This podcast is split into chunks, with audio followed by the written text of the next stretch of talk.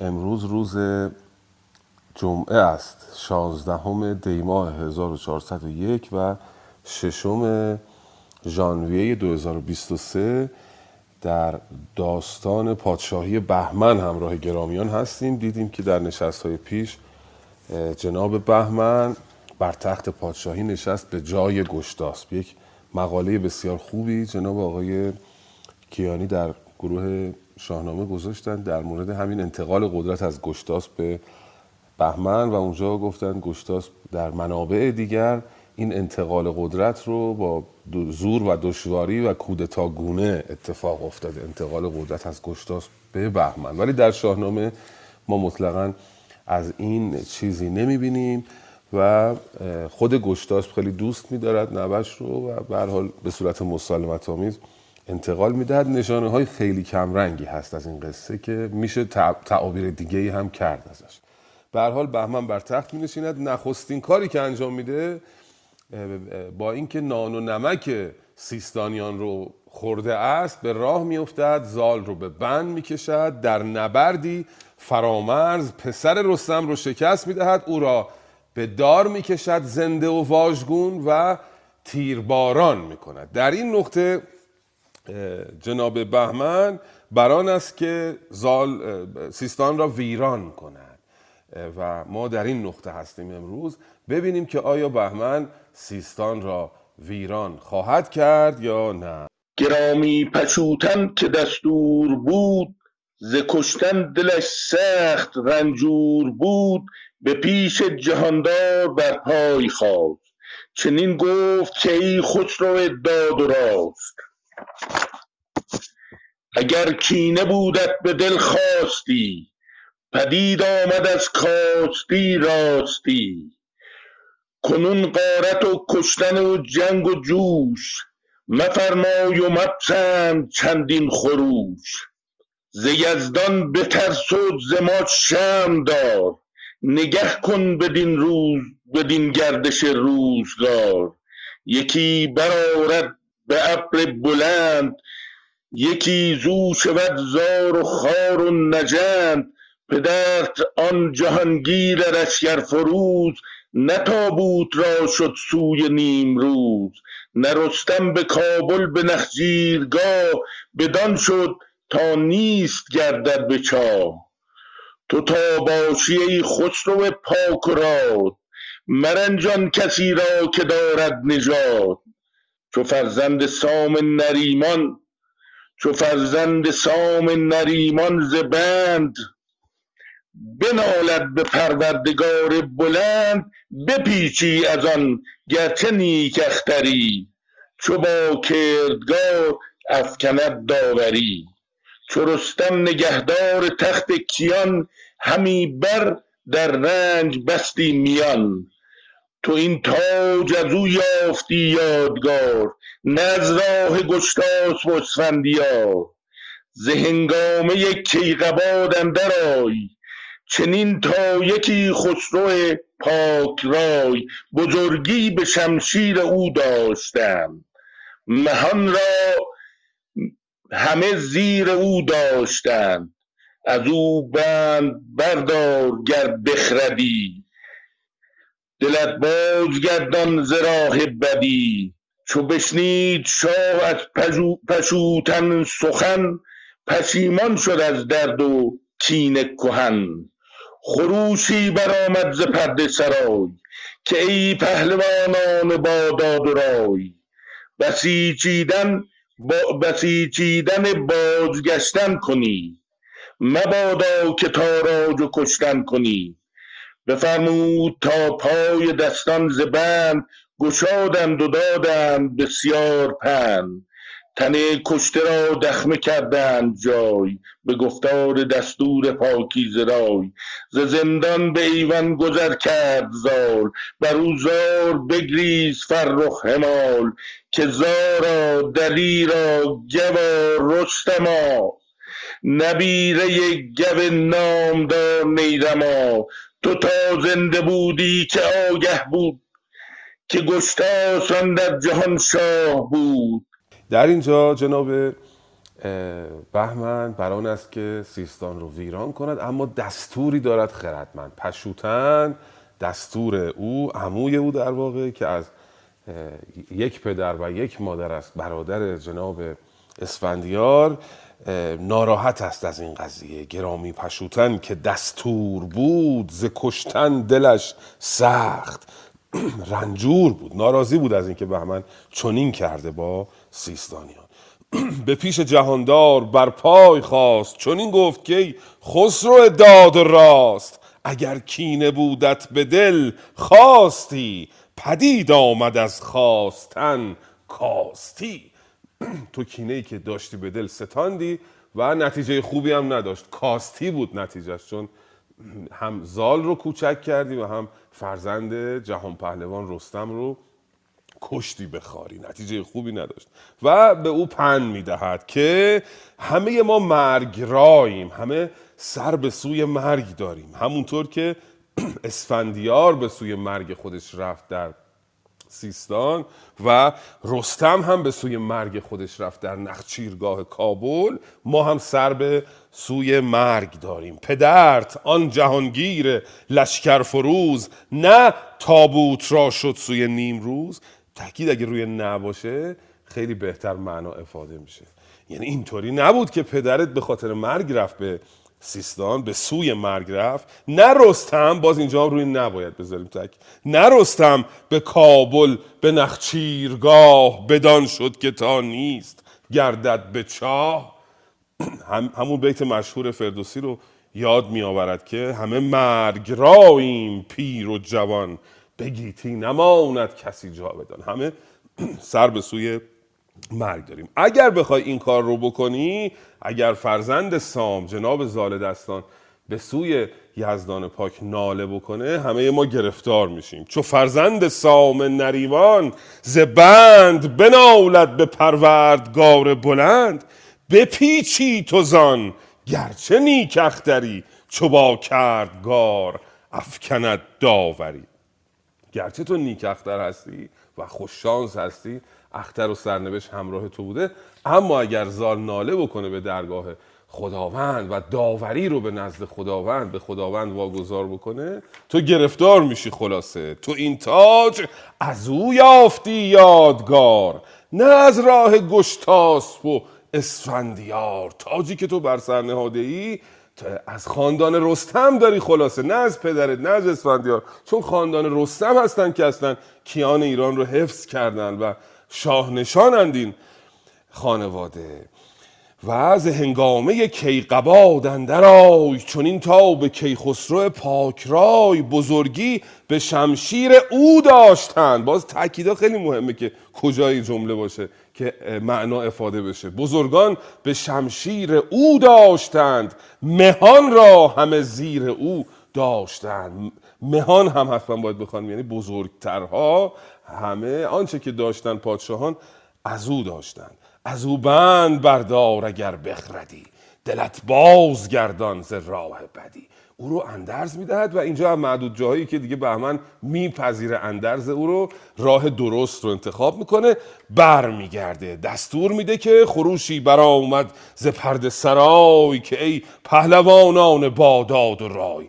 پسیتیدن بازگشتن کنید. مبادا که تاراج و کشتن کنید. دستور می‌دهد که خیلی سریع برگردن. از اون طرف جناب زال رو آزاد کرد بهمن دیگه. میره به ایوان خودش.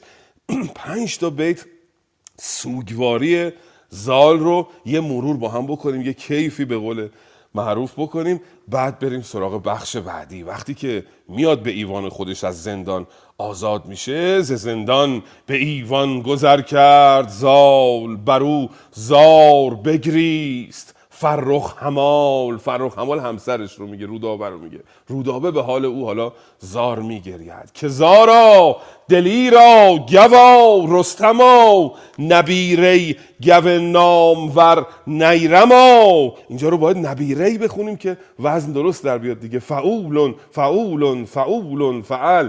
یا اونایی که با زبان تازی خوش ندارن تتق تق تتق تق تتق تق تتق. وزن شاهنامه است دیگه. نبیر ای گو نامور نیرما تو تا زنده بودی که آگاه بود که گشتاس اندر جهان شاه بود. کنون گنج تاراج و دستان اسیر پسر زار کشته به باران تیر. مبیناد چشم کس این روزگار زمین باد بی تخم اسفندیار. و نفرین می‌کند بر اسفندیار این خبر رو به بهمن می‌برند و بهمن می‌بینه که اینطوری ناله و نفرین رودابه پشت سرشه تصمیم می‌گیره که خیلی زود خاک سیستان رو ترک بکنه. لطفا ادامهش رو بخوانیم. ترک کردن بهمن.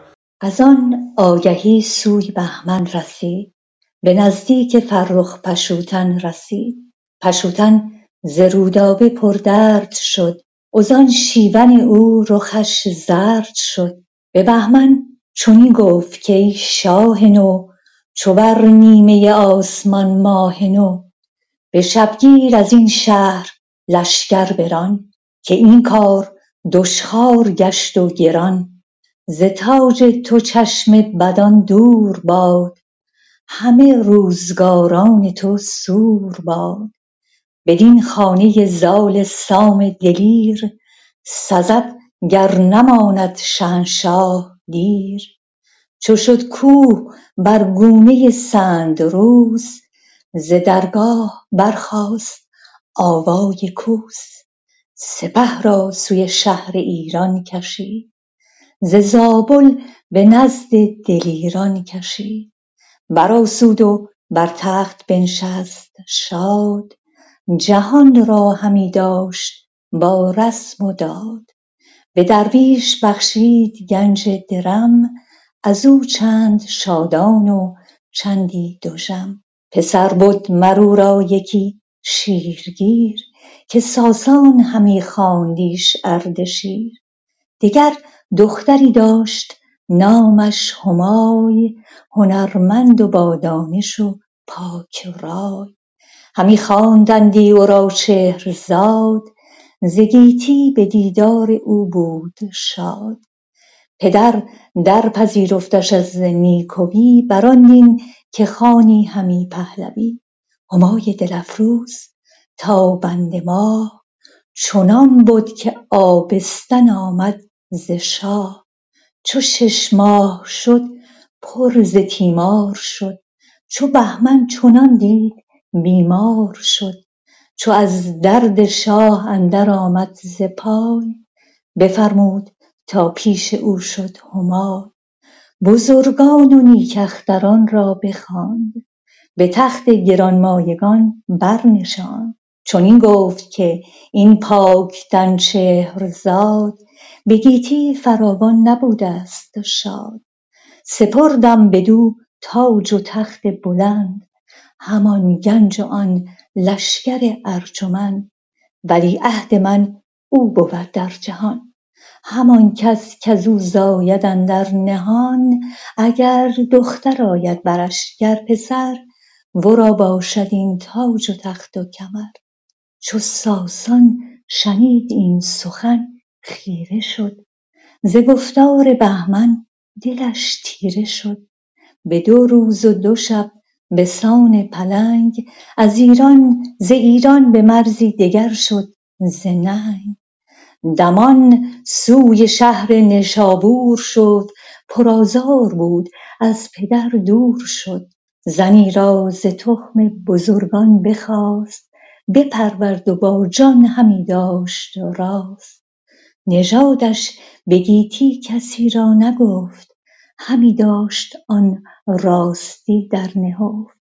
زن پاک تن خوب فرزندزاد ز پرمایه ساسان بهمن نژاد پدر نام ساسانش کرد آن زمان مر او را به زودی سر آمد زمان. چو کودک ز خردی به مردی رسید در آن خانه جز بی نوایی ندید. ز شاه نشابور بستد گله که بودی به کوه و به هامون یله همی بود یک چند چوپان شاه به کوه و بیابان و آرامگاه. کنون باز گردم به کار همای پس از مرگ بهمن که بگرفت جای.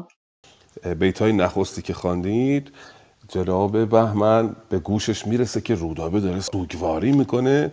پشوتن ز رودابه پر درد شد. اوزان شیون او رخش زرد شد. پشوتن ترسید از اینکه نفرین رودابه رو شنید. به بهمن چنین گفت که شاه نو چو بر نیمه آسمان ماه نو. اینو میگن تشبیه مرکب. بهمن رو بر تخت پادشاهی مانند کرده به ماهی که ماه نوعی که بر نیمه آسمان است. یک چیزی رو یک مفهومی رو یک ترکیبی رو تشبیه می‌کنه به یه ترکیب دیگه. بهمن بر تخت مانند ماه نو بر آسمان چون بهمن هم شاه نوست دیگه. به شبگیر از این شهر لشکر بران که این کار دشخار گشت و گران. مثل اینکه اوضاع خرابه. صبح خیلی زود باید لشکر کشی بکنیم و برویم. اینجا دیگه سزاوار نیست بمانیم. چو شد کوه بر گونه سند روز ز درگاه برخواست آوای کوس. شبگیر صبح خیلی زود که تازه نور داره می‌زنه و مثل کهربا شده نور هنوز زرده راه میفته لشکر. سپه را سوی شهر ایران کشید ز زابل به نزد دل ایران کشید. برمیگرده خلاصه به ایران. ماجرای خاندان زال در اینجا دیگه تمام میشه. ما چیزی از زال و سیستان دیگه نمیشنویم مگر به اشاره. میاد بر تخت پادشاهی می نشیند یک پسری داشته جناب بهمن و یک دختری. پسر بود مرو را یکی شیرگیر که ساسان همی خواندیش اردشیر. دگر دختری داشت نامش همای. هنرمند و با دانش و پاک رای. همی خواندندی ورا چهرزاد ز گیتی به دیدار او بود شاد. پدر در پذیرفتش از نیکوی بران دین که خانی همی پهلوی. یه پسر داشت یه دختر. دختر خودش رو به زنی برمیگزیند که خردگیران یکی از جایی که به شاهنامه و به منش مهین ایرانی و آین کهن ایرانی گیر میدن به قول امروزی ها همینجاست که میگن چرا باید دختر خودش رو به زنی برگزیند. و قافل از این هستن که شاهنامه یک روایتی است از استوره و تاریخ. در جاهایی از تاریخ ازدواج با مهارم ناپسند نبوده. انسان ها قرارداد میبندن در زندگیشون. به تجربه در میابند که چه کاری نیکوست و چه کاری نباید بشه. در جاهایی از تاریخ این کار پسندیده ای بوده و در مخصوصا در خانواده اشراف که می‌خواستن حتما با خانواده سلطنتی وصلت بکنن با دخترانی که از خانواده خودشون بوده ازدواج می‌کردن و این کار نیکویی بوده. چیز این نباید من قانون امروز رو ملاک بگیرم برای سنجیدن رفتار پیشینیان. هر رفتاری رو در دوره خودش باید ببینم در روند تکامل نگاه بفرمایید. در تاریخ در بسیاری از بره ها بوده که این اتفاق می افتاده باز دوستان اگه توضیحی داشتن نشانه بزنن توضیح دوستان رو حتما دوستان توضیحات خوبی دارن. استادان ادبیات پارسی در گروه داریم. استادان شاهنامه اگر نکته بود نشانه بزنن بگویند همای دلفروز تابند ماه چنان بود که آبستن آمد چو شش ماه شد پرز تیمار شد. چو بهمن چنان دید بیمار شد. چو از درد شاه در آمد ز پای بفرمود تا پیش او شد همای بزرگان و نیکختران را بخواند به تخت گران مایگان برنشاند. چون این گفت که این پاکتن چهرزاد به گیتی فراوان نبوده است شاد. سپردم بدو تاج و تخت بلند همان لشکر و همان گنج و آن لشکر ارجمند. این دختر من که همسرم هم هست رنج زیاد کشیده در زندگی. من تاج و تختم رو میبخشم به او ولی عهد من اوست و اگر بچه دار بشه باز پادشاهی هم مال اون بچه اوست. یعنی ساسان رو پسر, پسر خودش رو اصلا ندیده گرفت. چو ساسان شنید این سخن خیره شد. ز گفتار بهمن دلش تیره شد. به دو روز و دو شب به سان پلنگ ز ایران به مرزی دگر شد ز ننگ. برای اون ننگ بوده که وقتی پادشاه پسر داره دخترش رو انتخاب می‌کنه به پادشاهی بعد هم نوه خودش رو. اصلا او رو ندیده می‌گیره. میره به نیشابور زنی رو از تخم بزرگان می‌خواهد و با او ازدواج می‌کنه در واقع. زن پاکتن خوب فرزند زاد ز پرمای ساسان بهمن نشاد.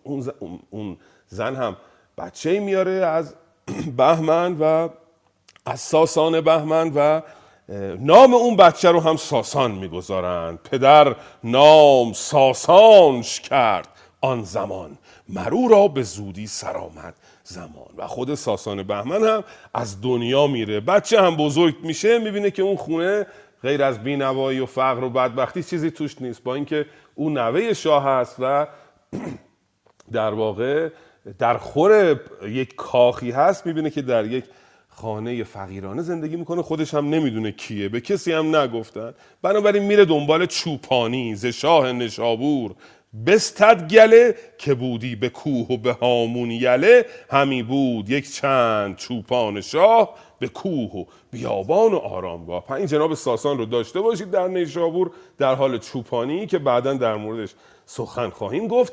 برمیگردیم به داستان همای چهرزاد. که بر تخت پادشاهی نشسته. کنون بازگردم به کار همای پس از مرگ بهمن که بگرفت جای. یه مقداری ساختار جمله اینجا به هم ریخته است دیگه. به این میگن ضعف تعلیف در واقع. جابجا شدن عناصر جمله که البته فردوسی شاهنامه ضعف تعلیفش هم قشنگه. کنون بازگردم به کار همای پس از مرگ بهمن که بگرفت جای. یعنی همای پس از مرگ بهمن جای رو گرفت جای اون نشست. درود و مهر استاد عزیزم و دوستان کنم یک نکته به نظرم خیلی گفتنی و قابل توجه در اینجا هست. حالا در بخش پیشین یک بیت تو این تاج از او یافتی یادگار. می‌دونیم که بعد در بهمن نامه چون شرح کاملتر این داستان هست بهمن بدون همراهی و پشتیبانی رستم اصلا چه بسا شاه نمی‌تونست بشه. یعنی رستم اون رو می‌بره تاج و پیمان میبنده با بزرگان براش اون بماند. اینجا درباره این پسر بهمن می‌خوایم صحبت کنیم ساسان. ما دو داستان بسیار همانند داریم. یکی در اینجا یکی در دوره دو شاه دارای دارا که ایشون هم میگه پسری داره. بعد که از اسکندر شکست می‌خوره ساسان فرار می‌کنه میره به سمت هند. استاد خالقی مطلق یه حالا در این باره دیدگاه میشه گفت شگفتی دارند. اینکه میگه باگ هست یک تضاد هست که اینجا ساسان پسر بهمن فرار می‌کنه و حالا بعدتر که به دوره ساسانیان می‌رسیم اونجا میگه که نه از ساسانی که پسر دارای دارا هست. و خب این دیدگاه اصلا, اصلا درست نیست. استاد می‌دونی که اینجا اول که تکرار نام ها همانندی نام ها به ویژه در بین شاهان و شاهزادگان یک چیز کاملا عادیه. یزدگرد پدر بهم چیز هست بهرام گور هست یزدگرد پسر بهرام گور هم هست. اینجا ما بهمن پسری داره به نام ساسان پس از اون که پدر اون جانشین نمی‌کنه فرار می‌کنه میره به نیشابور و اصلا دقیقا میگه که نژادش رو به هیچ کس نگفت حتی به پسر خودش و به همسر خودش. حالا از اون زنی که گرفته پسری زاده میشه و اونجا چوپان شاه نشابور میشه. تمام. ولی در دوره آنچه که می‌بینیم در دوره دارای دارا ساسان فرار می‌کنه به هند. وقتی که میمیره داستان و زندگیش رو برای پسرش میگه.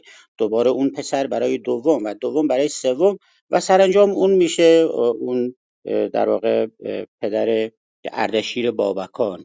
یعنی دانستن اینکه این دو دو شخص جداگانه هستند و تنها از همنامی برخوردار هستند کار سختی نیست. ولی مثلا برای من به جا شگفت هست. چرا کسی به مانند استاد خالقی مطلق بیاد یک شبهه ای رو در این باره مطرح کنه و سر زبان بندازه؟ ببخشید اگر پرگویی شد. پادشاهی همای چهرزاد. به بیماری اندر بمرد اردشیر همی بود بیکار تاج و سری همای آمد و تاج بر سر نهاد.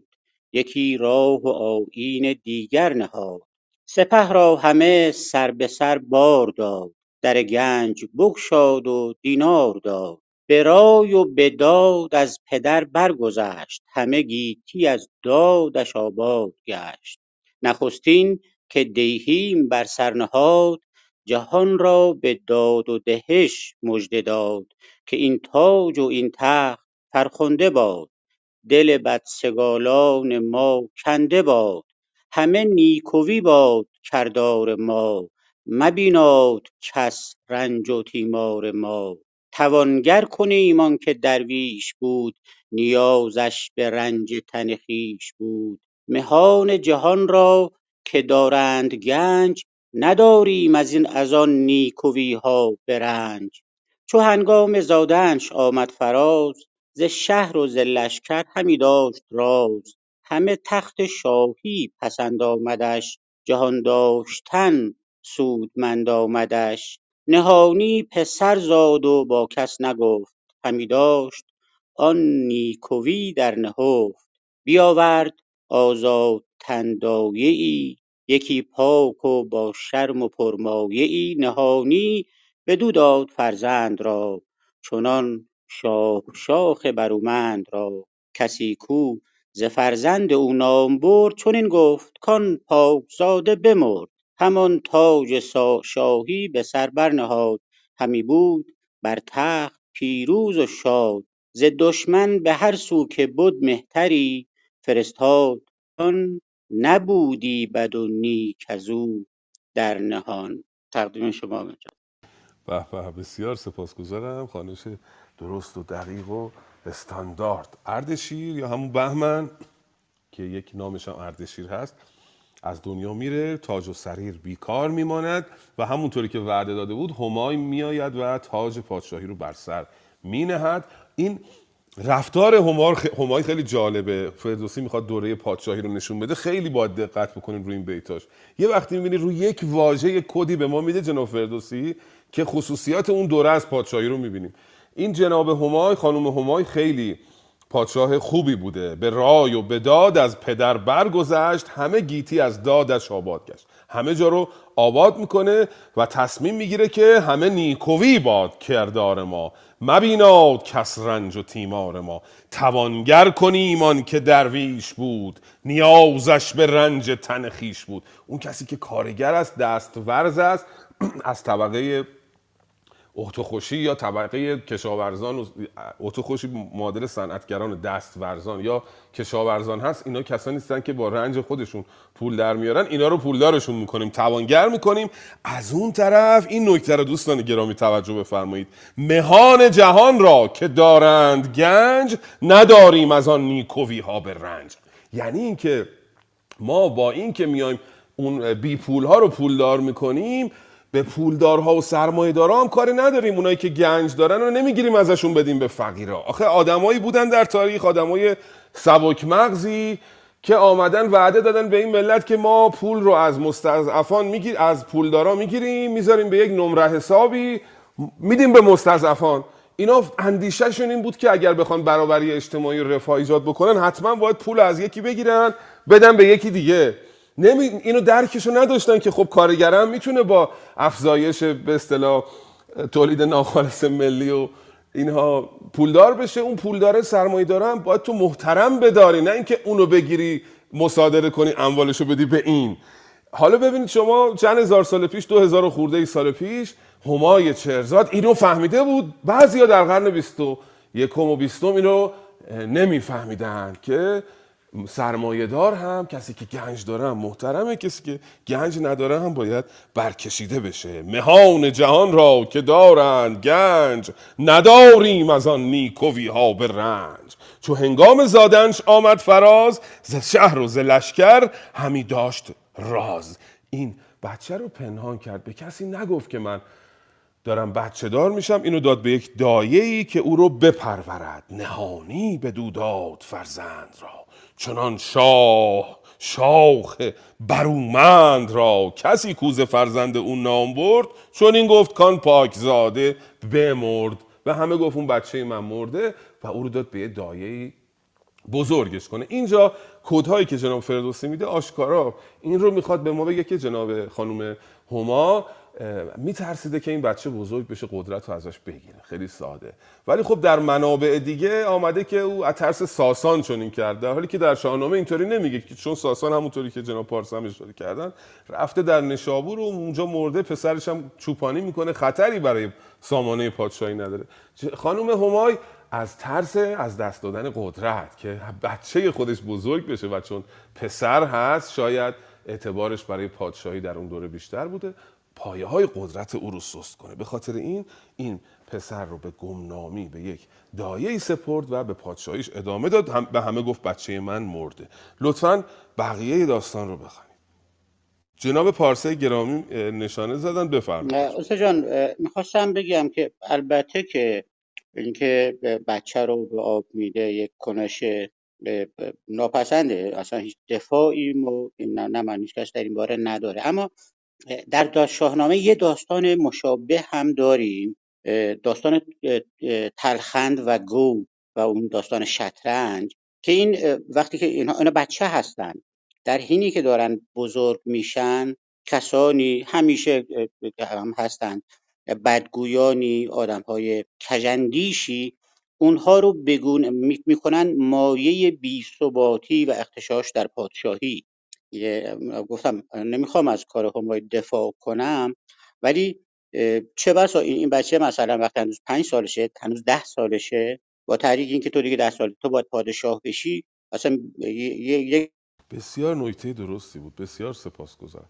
این رفتار همای رو میشه اینطوری هم تعبیر کرد که او به حال وقتی هم که بچه رو میسپره به رود نگهبانی دنبال او میره و دقیقا اون رو رسد می‌کنه که کجا داره میره که باخبر باشه. این بچه کجاست؟ و پول زیادی هم همراهش می‌ذاره که اون بچه رو بپرورند. و همونطوری هم که خودش فکر می‌کرده به بهترین شیوه ممکن این کودک پرورده خواهد شد. حالا خواهیم رسید به این داستان. یعنی در نهایت این رفتار همای رفتار بدی نبوده. جان این کودک حفظ شده سامانه پادشاهی و کیان میهن هم حفظ شده. بعدها این کودک خواهد آمد و بر تخت پادشاهی هم خواهد نشست.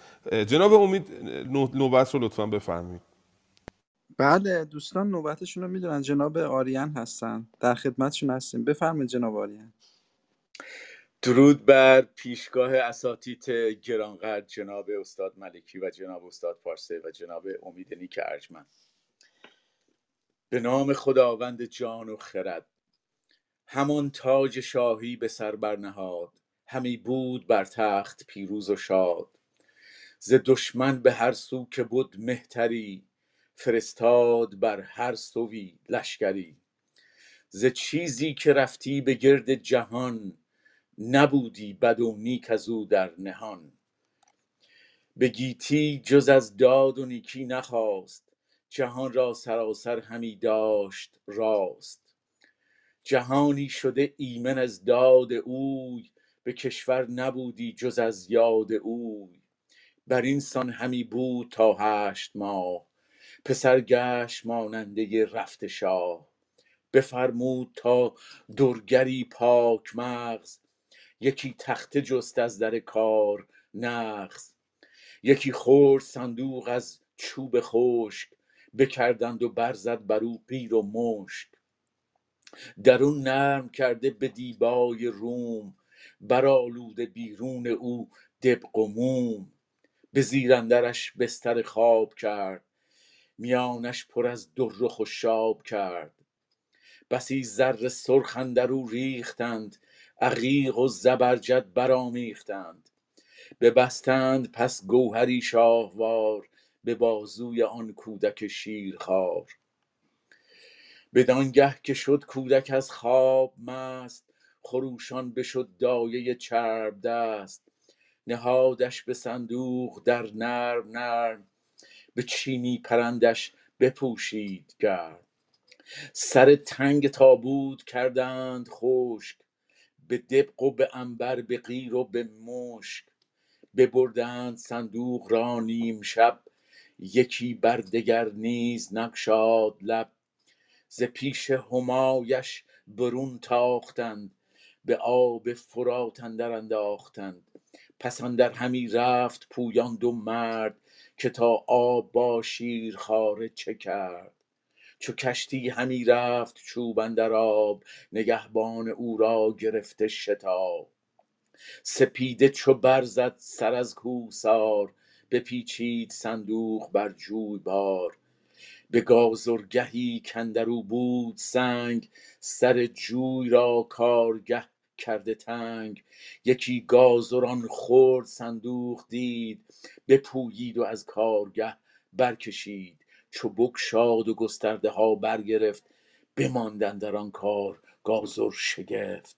به جامه بپوشید و آمد دوان. پر امید و دلشاد و روشن روان. سبک دیدبان سوی مامش دوید ز صندوق و گازر بگفت آنچه دید. جهاندار بیدار با دیده گفت که چیزی که دیدی بباید نهفت. درود بر شما.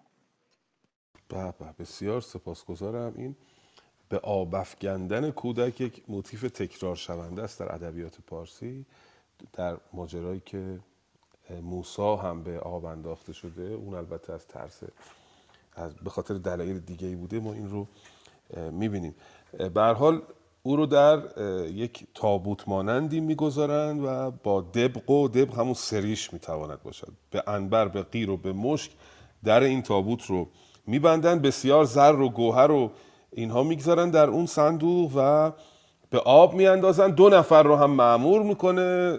خانم همایی که برن ببینن این آب کجا این صندوق کجا میره. پسندر همی رفت پویان دو مرد که تا آب با شیر خارج چه کرد اینجا آب فرات گفته. ز پیش همایش برون تاختند به آب فرات اندر انداختن تو منابع دیگه تو بلعمی اگه اشتباه نکنم رود بلخ گفته رود کرم گفتن. خب بلخ در شرق رود کرم که در پارسه.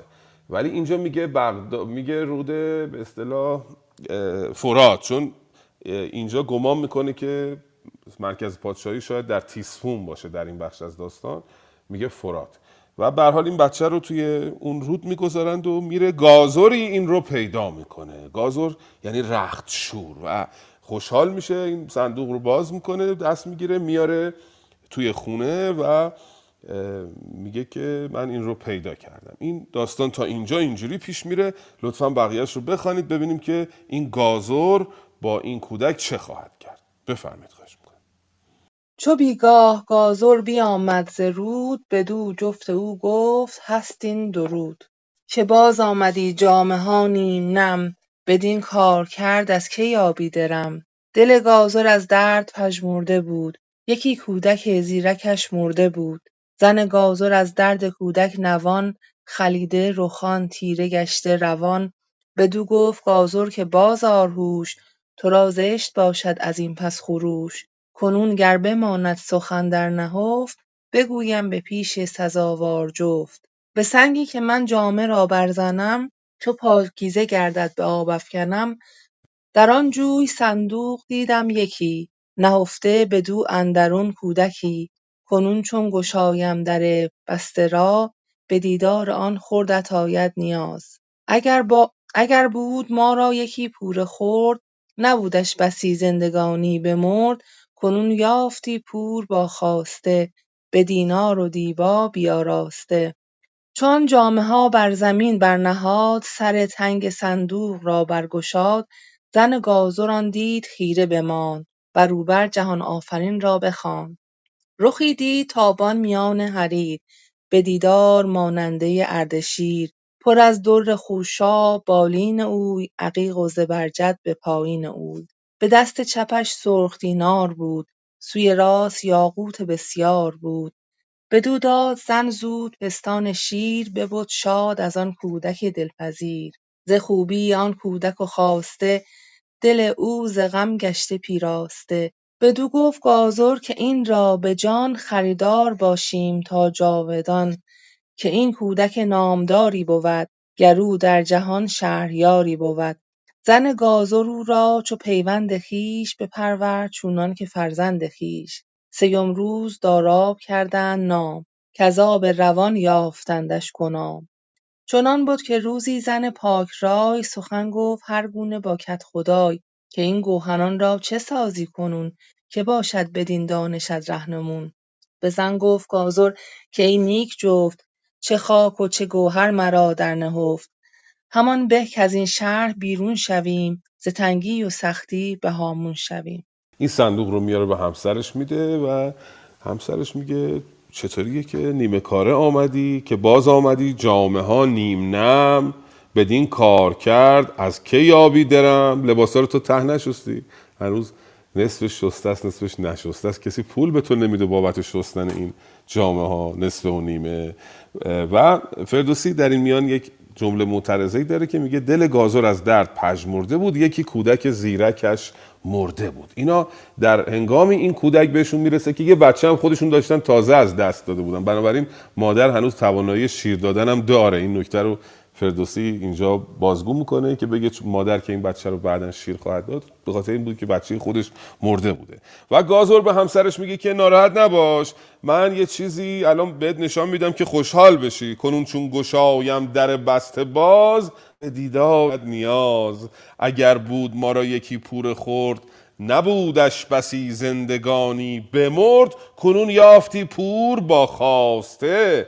به دینار و دیبا بیاراسته حالا که بچه‌مون از دست دادیم خداوند یه بچه‌ای به ما داده که او به دینار و دیبا هم آراسته است و همراهش کلی زر و گوهر هست. چون جامعه ها بر زمین برنهاد سر تنگ صندوق را برگشاد زن گازران دید خیره بماند برو بر جهان آفرین را بخواد جهان آفرین رو خواند. ما مثل امروز میگیم ماشاءالله یا به نامی زد نام خداوند رو بر زبان آورد. رخی دید تابان میان حریر به دیدار ماننده اردشیر. به دوداد زن زود پستان شیر به شاد از آن کودک دلپذیر. به او دلبسته شد به او شیر داد و گازر میگه که به دو گفت گازر که این را به جان خریدار باشیم تا جاودان که این کودک نامداری بود گر او در جهان شهریاری بود. کاربرد گر در معنای یار رو یادآوری می‌کنیم که اینجا ببینید که او یا پادشاه یا اینکه خیلی نامداره گر او در جهان نامداری بود گر یعنی یا او در جهان شهریاری بود.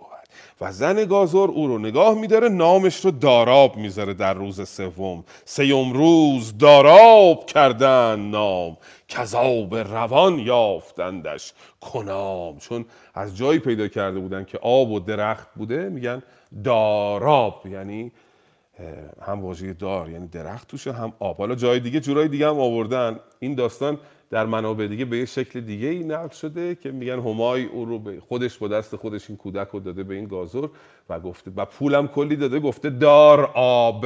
یعنی آب به معنی آبرو آبروداری کن. این واژه هم جایی اومده. به حال این بازی است که با واژه ها می‌کنن که توجیه بکنن که نام داراب چیست. نام داراب چجوری ساخته شده و معناش چیست. و به حال این رو نگه میدارن.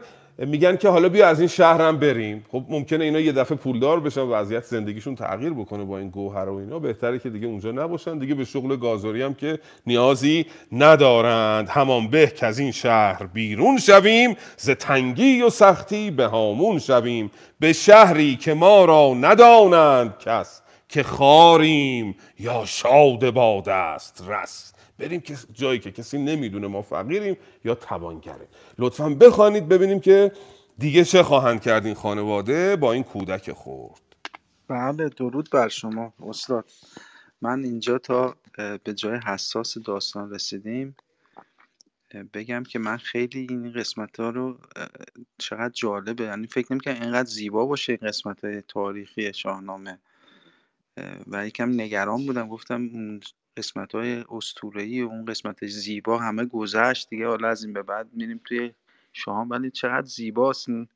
زبان شیرین فردوسی اینقدر زیباست. من برای همین توی قسمت حساس نگه میدارم اینجا رو و خواهش می‌کنم از دوستان عزیز که ما رو follow بفرماین club ادب فارسی رو follow کنن این برنامه روزهای سه‌شنبه و آدینه ساعت هشت و نیم صبح برقرار است و ما این برنامه ها رو در پادکستی به نام شاه پاد ضبط می‌کنیم که دوستان بتونن برنامه ضبط شده رو گوش کنند و لذت ببرند همچنین در تلگرام به کانالی به نام شاهباد اونجا هم هست. من الان سعی کنم پین کنم و بالا بذارم که دوستانم ببینن. فکر کنم جناب پارسه سخنی داشتن بشنویم و بعد از آن بانو مهین بخوانند. تنها دو نکته کوچک ما برخی واژه های پرکاربرد هست در زبان ما که بالا شوربختانه واژه تازیش رو خیلی خیلی به کار می‌بریم.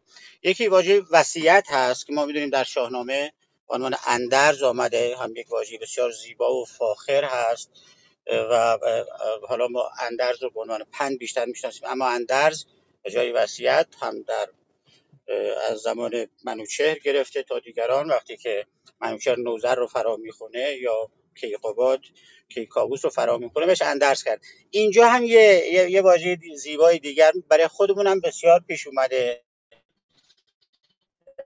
همین نمونه ای که یکی به ناگهان میاد. خیره این خیره رو اگه دوستان خیلی میشنویم. ولی هستین درود خیلی زیباست. استاد من متوجه نشدم کدوم واژه رو فرمودید ببخشید. صداتون یه لحظه استاد از کردم برای خود ما هم اگه وقتی کسی ناگهان برمیگرده مثلا کسی قرار بوده بره جایی ناگهان برمیگرده تو اینجا مواد میگیم خیره. ولی هستین درود؟ این هستین درود رو می‌خواستم تاکید کنم. به شبگیر گازر بنه برنهاد برفت و نکرد از بر بوم یاد. ببردند داراب را در کنار نکردند جز گوهر و زر بار. بپیمود از آن مرز فرسنگ شست. به شهری دگر ساخت جای نشست. به بیگانه شهر اندرون بیگانه شهر اندرون ساخت جای بر آنسان که پرمایه تر کدخدای به شهری که بد نامور مهتری فرستاد نزدیک او گوهری. از او بستدی جامه و سیم و زر چنین تا فراوان نماند از گهر به خانه جز از سرخ گوهر به نیز نماند از بد و نیک صندوق چیز. زن گازر از چیز شد رهنمای چنین گفت کای روز با کدخدای که ما بی نیازیم از این کار کرد. توانگر شدی گرد پیشه مگرد. چنین داد پاسخ بدو کدخدای که ای جفت پاکیزه و رهنمای. همی پیشه خوانی ز پیشه چه بیش؟ همیشه ز هر کار ز کار پیشه است. پیش. تو داراب را پاک و نیکو بدار بدان تا چه بار آورد روزگار. همی داشتندش چنان ارجمند که از تندبادی ندیدی گزند چو بگذشت چرخ از برش چند سال یکی کودکی گشت با فر و یال به کشتی شدی با بزرگان به کوی کسی را نبودی تن و زور اوی. همه کودکان هم گروه آمدند. به یکبارگی زو ستوه آمدند. به فریاد شد گازر از کار اوی همی تیره شد تیز بازار اوی. بدو گفت کاین جامه برزن به سنگ که از پیشه جستن تو را نیست ننگ. چو داراب از آن پیشه بگریختی همی گازر از دیده خون ریختی. شدی روزگارش به جستن دو بهر نشان خواستی زو به دشت و به شهر. به جاییش دیدی کمانی به دست. به آیین گشاده بر و بسته شست. کمان بستدی سرد گفتی بدوی که ای پرزیان گرگ پرخاشجوی چه گردی همی گرد تیر و کمان؟ به خردی چرا گشته ای بدگمان؟ به گازر چنین گفت کای باب من چرا تیره گردانی این آب من؟ به فرهنگیان ده مرا از نخست چون آموختم زند و استاد درست. از آن پس مرا پیشه فرمای و جوی کنون از من این کدخدایی مجوی. بدو مرد کازر بسی برشمرد وز آن پس به فرهنگیانش سپرد بیاموخت فرهنگ و شد بر منش برآمد از انگاره و سرزنش. بدان پروراننده گفت ای پدر نیاید ز من گازری کارگر. ز من جای مهرت بیندیشه کن ز گیتی سواری مرا پیشه کن. نگه کرد گازر سواری تمام عنان پیچ و اسپ افکن و نیک نام. سپردش بدو روزگاری دراز بیاموخت. هر چش بدان بد نیاز. با سپاس. درود بر شما. این بخش چون یه مقداری حالت داستانی داره روش توجه می‌کنیم. گفتگوهای میان این گازر و اتفاقی که میان این گازر و این کودک خرد میفته خیلی شنیدنیه. اینا میرن به یک شهری که کسی اونها رو نمی‌شناسه شبانه بار و بندیلشون رو به اصطلاح جمع می‌کنن جلای وطن می‌کنن. به بیگان شهر اندرون ساخت جای برانسان که پرمایه ترکت خدای. رفت یه جایی خرید یه خانه تهیه کرد مثل یه کت خدای پرمایه دیگه زندگی کرد دیگه با حالت فقر زندگی نکرد. و هر جایی که میدان- می‌دانست که یک مهتری هست یک بزرگی هست گوهرا رو می‌خره این گوهرایی که همراه اه، این کودک بودن همراه داراب بودن در صندوق اینو میفرستاد و اینا رو تبدیل به پول می‌کرد در واقع. از او بستدی جامه و سیم و زر چون این تا فراوان نماند از گوهر. همه گوهرها رو داد و سیم و زر و جامه و پارچه و جامه حالا به معنی عام به معنی پارچه و حتی زیرانداز و نمی‌دونم پرده و اینا هم همه رو به معنی جامعه میگن. چیزایی که از پارچه ساخته میشن اینا رو میخریده. و هیچی غیر از اون گوهر سرخ دیگه نموند. به خانه جز از سرخ گوهرش نیز نماند از بد و نیک صندوق چیز. چیزی از توی صندوق نموند غیر از گوهر. و زن گازور به همسرش میگه دیگه سر کار نمی‌خواد بری. گفتگوهای جزئی هم واردش میشه دیگه فردوسی تو بخش تاریخی. که ما بینیازیم از این کار کرد. توانگر شدی گرد پیشه مگرد. ولی گازور بهش پاسخ میده که همیشه باید آدم کار بکنه چون در آینده معلوم نیست چه اتفاقی میفته. تو داراب را پا کنی کو بدار ببین تا چه بار آورد روزگار. چو برگشت چرخ از برش چند سال یکی کودکی گشت با فر و یال کودک بزرگ میشه از همون کودکی مثل بقیه پهلوانان شاهنامه که فردوسی مثل سهراب هم در موردش همینو میگه سهراب هم همینو میگه از کودکی او از همسالانش برتره زورش خیلی زیاده. به کشتی شدی با بزرگان به کوی. کسی را نبودی تن و زور اوی. می‌رفت با بزرگتر از خودش کشتی می‌گرفت. همه کودکان هم گروه آمدند. به یک بارگی زو ستوه آمدند همه با هم هم میریختن سرش نمی‌تونستن کتکش بزنن. به اصطلاح زورش خیلی زیاد بود. به فریاد شد گازر از کار اوی. همی تیره شد تیز بازار اوی. می آمدن لابد شکایت بهش میگردن که این بچه تو زورش زیاده بچه های ما رو می‌زنه و شکایت ازش می‌کردن. دیگه او از دست این شیطونی های این بچه نالان شده بود. به بچه میگه که بدو گفت که این جامه برزن به سنگ.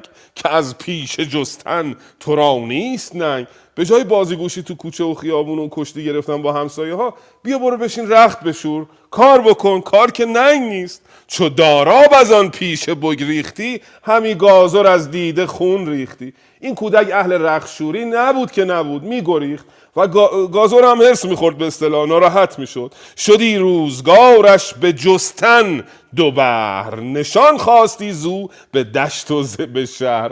تو شبانه روز دو بخشش دنبال این بچه میگشت تو کوچه و خیابون و کوه. کار زندگی شده بود این که بره دنبال داراب بگرده پیداش کنه. به جاییش دیدی کمانی به دست به آیین گشاده بر و بسته شست. یه جایی رد می‌شد دید داراب کمان رو کشیده به آیین هم کشیده درست و حسابی کشیده. کمان به یک دستش شست هم روی تیرش داره تیراندازی می‌کنه با کمان.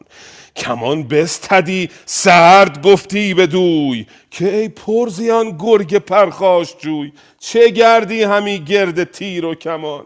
به خوردی چرا گشته ای بدگمان اومد کمان رو از دست بچه گرفت گفت بابا تو این سن و سال چرا رفتی دنبال تیر و کمان؟ و این کارا چیه می‌کنی؟ چرا گرگ خویی می‌کنی؟ به گازر چنین گفت که باب من همی تیره گردانی این آب من.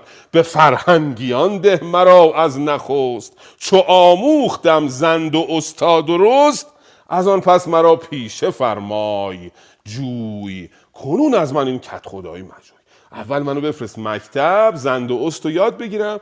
بعد به من بگو که برو دنبال کار بگرد. مرا پیشه فرمای جوی. یعنی به من بفرما که برم دنبال پیشه بگردم برم دنبال کار بگردم. الان از من نخوا برم سر کار. بدو مرد گازر بسی برشمرد اوزان پس به فرهنگیانش سپرد. اول کلی او رو دعوا کرد برشمرد یعنی بهش ناسزا گفت با به اصطلاح علا رغم میل خودش این بچه رو داد به دست مکتبیان که به او درس یاد بدن. بیاموخت فرهنگ و شد برمنش. برآمد ز پیقاره و سرزنش. بیقاره هم همون سر معنی سرزنش رو میده. بدان پروراننده گفته ای پدر نیاید ز من گازری کارگر. از من رخشور در نمیاد به قول امروزی ها بابا جان از من رخشور در نمیاد. ز من جای مهرت بیاندیشه کن. ز گیتی سواری مرا پیشه کن. جای مهر همون دله. میگه دلت رو از من بپرداز. بی خیال ما شو به قول جوانای امروزی منو بفرست برم سواری یاد بگیرم. من رخ... از من رخشور در نمیاد. نگه کرد گازر سواری تمام. گشت یک سوارکار خوب پیدا کرد. انان پیچ و اسپفگن و نیکنام سپردش به دو روزگاری دراز. بیاموخت هر چش به دو بود نیاز. هر چی که او بهش نیاز داشت بهش یاد داد. انان و سنان و سپرداشتن به آوردگه باره برگاشتن. برگاشتن یعنی برگرداندن. خودش یه هنره که داری میجنگی سر اسب و خم بکنی اینا رو بهش یاد داد. ریزه کاری های سوارکاری رو. همان زخم چوگان و تیر و کمان هنر جستن و دوری از بدگمان. یعنی که دفاع شخصی هم بهش یاد داد. دوری از بدگمان. جناب پارسه می‌تونه همانند همین دفاع شخصی باشه. چجوری؟ هنگام جنگ از ضربه ای که داره بهت می‌خوره خودت رو حفظ بکنی. بران گونه شد زین هنرها که چنگ نسودی به آورد با او پلنگ. به جای رسید که پلنگ دیگه نمی‌تونست با این جناب داراب هماوردی بکنه. حالا رسیده به یه سنی که می‌خواد ببینه که چی شده که از بقیه بچه ها بهتره؟ این جناب دارا پرسش تو ذهنش ایجاد میشه دیگه. سهراب هم یادمونه. نوجوان که شد که من چون به رفع مادرش گفت که من چون زهم سال زهم سالگان برترم. چرا من از بقیه بزرگترم بهترم؟ و مادرش باید یه پاسخی بهش بده دیگه.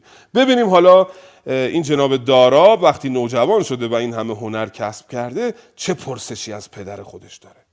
یه نکته ای رو توی این نمی‌دونم در بهمن نامه خوندم یا در منابع دیگه که بهمن پادشاهی رو به همایی نمیده پادشاهی رو به کودک به دنیا نیامده میده. و اون بزرگان مشورت می‌کنن که تا مادامی که کودک در درون شکم مادره مادر به تخت سلطنت بشینه به این ترتیب کودک بر تخت سلطنت. وقتی کودک از مادر جدا شد کودک رو به تخت می نشونند و بعد بزرگان تصمیم می گیرند تا کودک به سن رشد برسه. هما از اینه که نگران میشه و کودک رو به آب میده. چون می‌دونه که اگر دور افتاد دست اینها به اسم این کودکی که بر تخته جنایات زیادی می‌کنن. حالا اینو یادم نیست از چه منبعی خوندم یا کجا این رو دیدم. یا تعبیریه که بر اثر خوندن به من دست داده. به هر حال توی بهمن نامه در واقع این میگه که همای جانشین منه و بچه ای که در شکمشه چه پسر چه دختر جانشین همای اما همونجوری که گفتی خب از اون از اون جانشین بودن یه تعبیر دیگه ای ممکن بود بشه درسته. توی بهمن نامه هست. سپاس استاد پارسه عزیز. پس من استاد چون شما تا سر این فصل خوندید اون بخشی که خونده شد و دیگه ادامه نمیدم. پرسیدن داراب نژاد خود را از زن گازر و جنگ آوردن با رومیان. به گازر چنین گفت روزی که من همی این نهان دارم از انجمن. نجنبد همی بر تو بر مهر من نماند به چهر تو هم چهر من. شگفت آیدم چون پسر خانیم به دکان بر خویش بنشانیم. بدو گفت گازر که اینت سخن دریغ شده رنج های کهن. تو این را تو این را ببخشید. تو را گر منش زان من برتر است پدر جوی را راز با مادر است. چنان بود که یک روزگار که یک روز گازر برفت ز خانه سوی رود یازید تفت. در خانه را تنگ دارا بست بیامد به شمشیر یازید دست. به زن گفت کژی و تاری مجوی هر آنچت بپرسم سخن راست گوی. شما را که باشم؟ به گوهر کم به نزدیک گازر ز بهر چم؟ زن گازر از بیم زنهار خواست. خداوند داننده را یار خواست. بدو گفت خون سر من مجوی بگویم تو را هرچه گفتی بگو. بگویم تو را هرچه گفتی بگو. سخنها یکایک بر او برشمرد بکوشید و از کار کژی ببرد. ز صندوق و از کودک شیرخوار ز دینار و از گوهر شاهوار.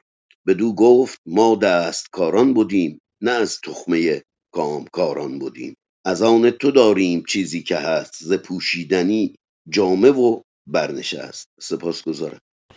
بر بر درود بر شما. این بخش های داستانی شاهنامه یعنی بخش تاریخی خیلی هم اینطوری هستش. نکاتش خیلی جالبه. بعد یه تنازی های خیلی ظریفی داره جناب فردوسی. اینا رو کشف می‌کنی خیلی لذت می‌بری. به گازر چنین گفت روزی که من همی این نهان دارم از انجمن. یه روز این بچه به گازر گفتش که نجنبد همی بر تو بر مهر من. نماند به چهره تو هم چهره من. من نمی‌دونم چرا مهر پدری به تو ندارم بعد چهرم هم شبیه تو نیست. شگفت آیدم چون پسر خانیم به دکان بر خیش بنشانیم. اصلا حس خوبی نداشته که تو دکان بغل گازر میشسته. پدر ناراحت گازر ناراحت میشه دیگه. بدو گفت گازر که اینت سخن. یا اینت سخن. این اینه. حالا نگاه کن ببین چی بزرگ کردیم به اصطلاح چنین مفهومی. چی داره به ما میگه؟ دریغان شده رنج های کهن. حیف اون همه زحمتی که من برای تو کشیدم. تو را گر منش زان من برتر است پدرجوی را راز با مادر است. یه تنز نهفته تو این بیت داریم تو ماجرای زحاک هم داشتیم میگفتش که پژوهنده را راز با مادر است اگه فکر می‌کنی شبیه من نیستی برو از مادرت بپرس که چرا شبیه من نیستی ببین چقدر. تنازی ظریف و پنهانی داره فردوسی توی این بیت. و اونم همین کارو می‌کنه. گازر که از خونه میره بیرون داراب در رو میبنده شمشیر رو می‌کشه و میگه که شما را که باشم به گوهر که ام به نزدیک گازر زبر چم چرا من شبیه بابام نیستم؟ من اینجا چیکار می‌کنم؟ به مادرش میگه. مادرم میگه که همون زن گازور که حالا مادر ناتنیشه دیگه او رو پرورده به او شیر داده. بدو گفت خون سر من مجوی بگویم تو را هرچه گفتی بگوی. راستشو بهت میگم. و همه داستان رو براش تعریف می‌کنه. از داستان صندوق و دینار و گوهر و میگه ما دستکار بودیم یعنی کارگر بودیم و کامگار نبودیم پولدار نبودیم. هر چی داریم مال توه و از اون چیزایی که توی صندوق به دست آمده ما اینا رو به دست آوردیم. داراب وقتی میشنود چو بشنید داراب خیره بمان روان را به اندیشه اندر نشاند. رفت تو فکر. بدو گفت از آن خواسته هیچ ماند او گر گازر آن را همه برفشاند. چیزی حالا تعاطوی این پول ما مونده یا همه رو جناب گازر خرج کرده رفته پی کارش. که باشد بهای یکی بارگی. بدین روز کندی و بیچارگی. به اندازه پول یه اسب مونده که من برم یه اسب بخرم باهاش یا نه؟ مادر یا زن گازر میگه بدو گفت زر هست و بیش هست از این. درم هم برومند باغ و زمین. بله پول فراوونه. بدو داد دینار چندان که بود. بماندان گران گوهر ناپسود. هرچی پول داشت داد دست این دارا به دینار اسبی خرید از پسند. یکی کم بهازین و یکی کمن یه اسب و یه زین ارزون قیمت و یه کمن جناب داراب می‌خره. لطفا بخونیم ببینیم می‌خواد با اینا چی کار بکنه. دو تا نکته. یکی همین که شما به درستی بهش اشاره کردید پدرجوی را راز با مادر است. اینو تا میشنون در واقع این گونه معنا می‌کنن. به چمی که مادر یک کاری کرده. در حالی که این همین داستان دارا نشون میده که خب چه بسا پسری رو از جایی پیدا کردن یا حالا فرزندی رو به فرزندی پذیرفتن. پس این پدر پدر پسر جو چی پدر جوی را راز با مادر است. لزوما به این معنی نیست که به مادر شک کن یا و از این دست. نکته دوم ما سه جای شاهنامه چون این رویدادی داریم که پسری میره از مادر درباره نژاد خودش می‌پرسه. نخستین فریدون فرخ هست پس از آن که از البرز میاد پایین اگر دوستان بیت های اونجا رو خاطرشون باشه این اون گفتار نرم و همراه با احترام فریدون. بگویی مرا تا نژادم کی یعنی انگار که خواهش می‌کنم میشه مثلا برای من توضیح بدید من کیم و نژادم کیه؟ بار دوم سهراب هست که از تهمینه می‌پرسه خب سهراب هم جوان هست اون خوی پهلوانی و زورمندیش با همراه با تحکم و پرخاش. و این بار سوم هم دارای دارا هست. حالا بماند اینکه این گوهر این پسر به هر حال خودش رو نشون میده نمی‌تونه گازوری کنه میگه به فرهنگیان منو بسپر ولی باز هم تفاوت هست بین آنچه را که از سهراب می‌بینیم با آنچه را که از فریدون فرخ می‌بینیم. با آنچه را که از دارا می‌بینیم در نوع کنش و پرسشی که از مادر می‌پرسن ببخشید. حالا اینجا می‌دونیم که می‌دونه که این مادرش نیست یکی از دلایلش می‌تونه باشه. یکی مرزبان بود باز بزرگ و پسندیده و رهنمای. خرامید داراب نزدیک اوی پراندیشه بود جان تاریک اوی. همی داشتش مرزبان ارجمند ز گیتی نیامد بر او چنان بد که آمد سپاهی ز روم به غارت بدان مرز آباد بوم.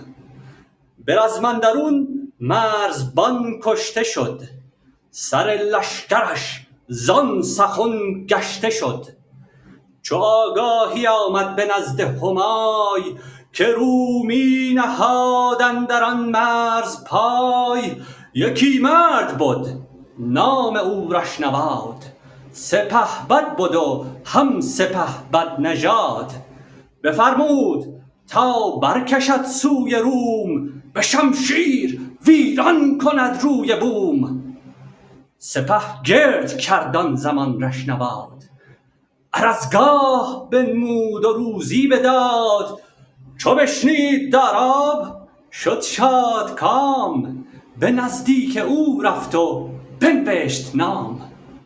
سپه چون فراوان شد از هر دری همی آمد از هر سوی مهتری.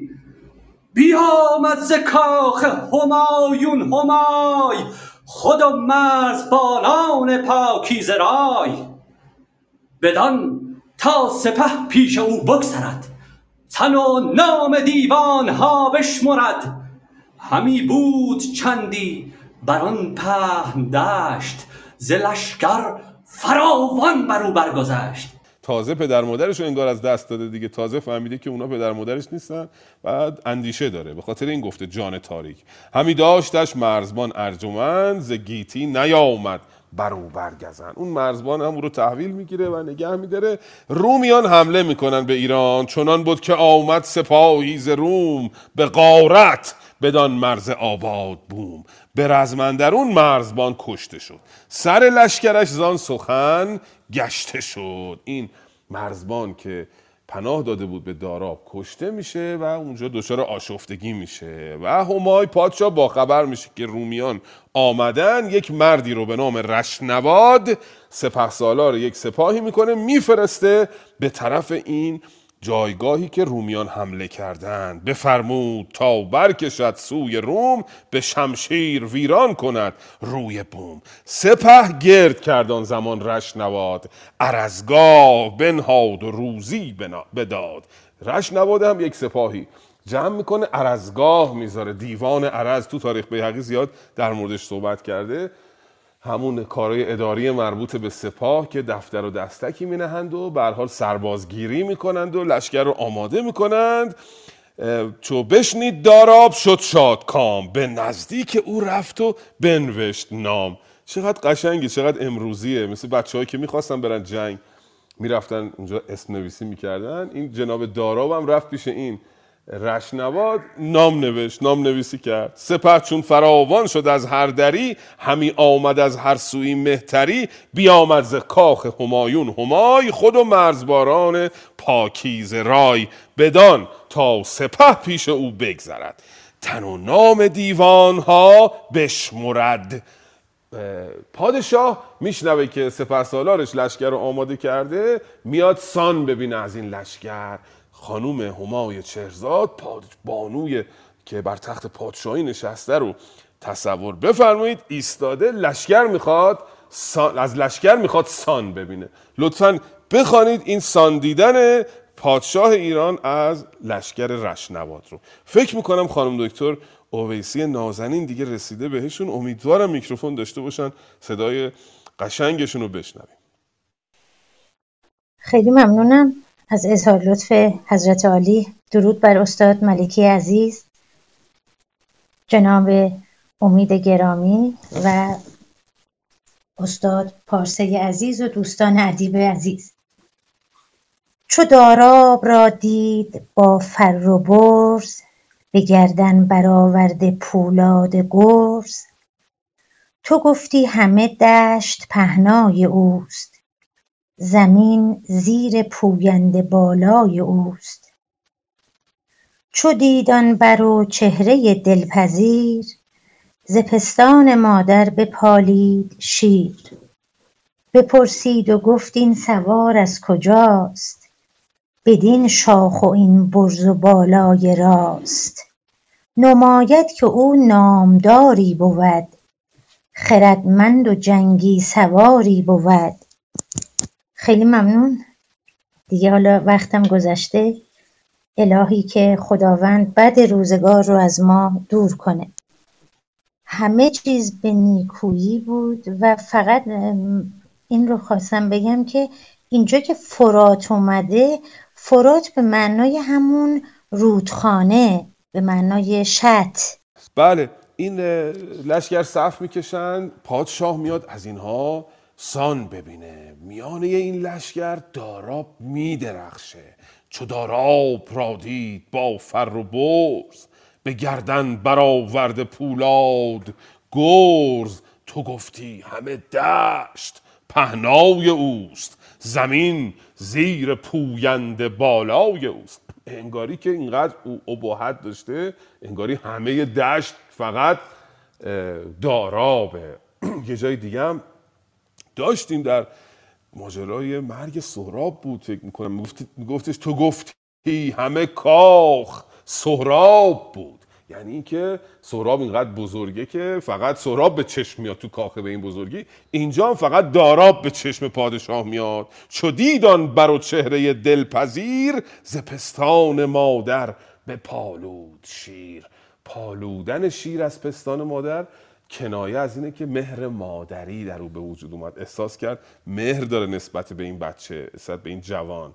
بپرسید و گفت این سوار از کجاست؟ بدین شاخ و این برز و بالای راست. نماید که این نامداری بود خردمند و جنگی سواری بود.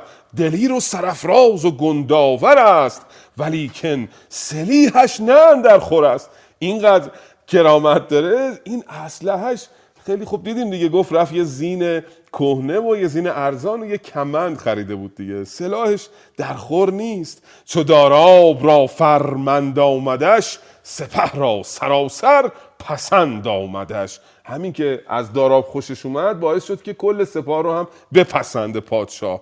از اختر یکی روزگاری گزید ز بهر سپه بد چنان چون سزید. یه روز مناسبی رو روز سعدی رو انتخاب کرد برای لشکر کشیدن چو جنگاوران را یکی گشت رای ببردند لشکر. ز پیش همای فرستاد بیدار کاراگهان بدان تا نماند سخن در نهان. ز نیک و بد لشکر آگه شود ز بدها گمانیش کوته شود. همی رفت منزل به منزل سپاه زمین پر سپاه آسمان پر ز ماه. این خانم همای باز یک فرستادگانی رو میفرسته به لشکر از چند و چون لشکر با خبره. این نشان میده که احاطه داره به لشکر ایران زمین کنترل داره رابطه داره پادشاه با لشکر و لشکر به راه میفته. خانم شهرزاد هم من الان دیدم که نخواندن. چرا؟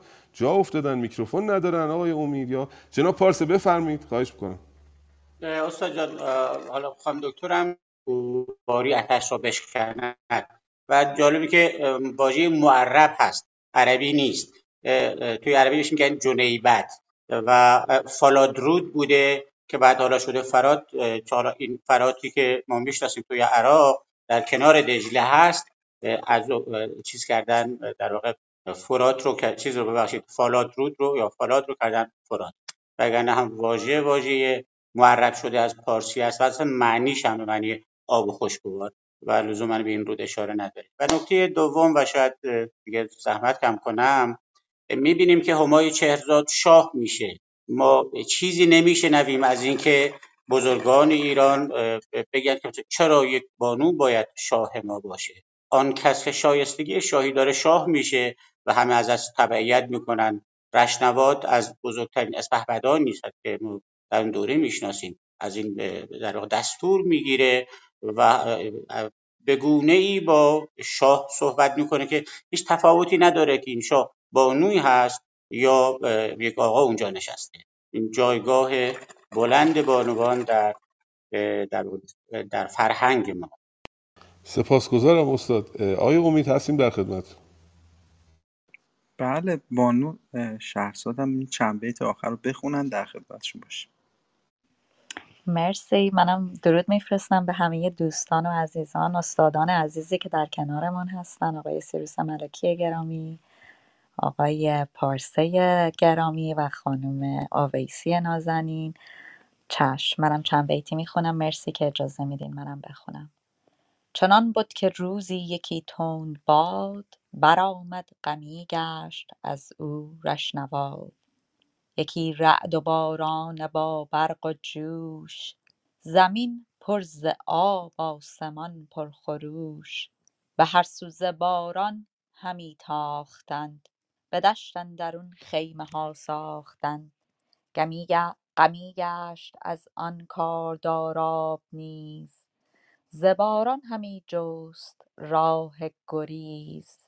نگه کرد ویران یکی جای دید. میانش یکی طاق برپای دید. بلند و کهن بود و آزاده بود. بلند بود و کهن بود و آزرده بود. همان باد و باران ورا پرده بود. نه خرگاه بودش نه پرده سرای. نه خیمه نه انباز و نه رهنمای. بر آن طاق آزرده بایست خفت. چو تنها تنی بود بی ریا و جفت. سپهبد همی گرد لشکر بگشت از این طاق آزرده اندر گذشت. مرسی. بسیار سپاسگزارم. لشکر ایران به راه افتاده. برای رویارویی با سپاه روم در میانه راه بادی برمیخیزد. یکی رعد و باران با برق و جوش زمین پرز آب آسمان پرخروش سپاه پراکنده میشه هر گوشه ای کسی خیمه می‌زنه. داراب هم راه فراری پیدا می‌کنه در یک خانه در یک خانه ویرانی. نگه کرد ویران یکی جای دید میانش یکی تاق بر پای دید. یک ویرانه ای که یک تاقی اونجا داره. بلند و کهن بود و آزرده بود. آزرده بود یعنی کهنه بود دیگه. از باد و باران گزند دیده بود. یکی خسروی جای بربرده بود. نماش خراب شده بود. زیبایی شب این رفته بود.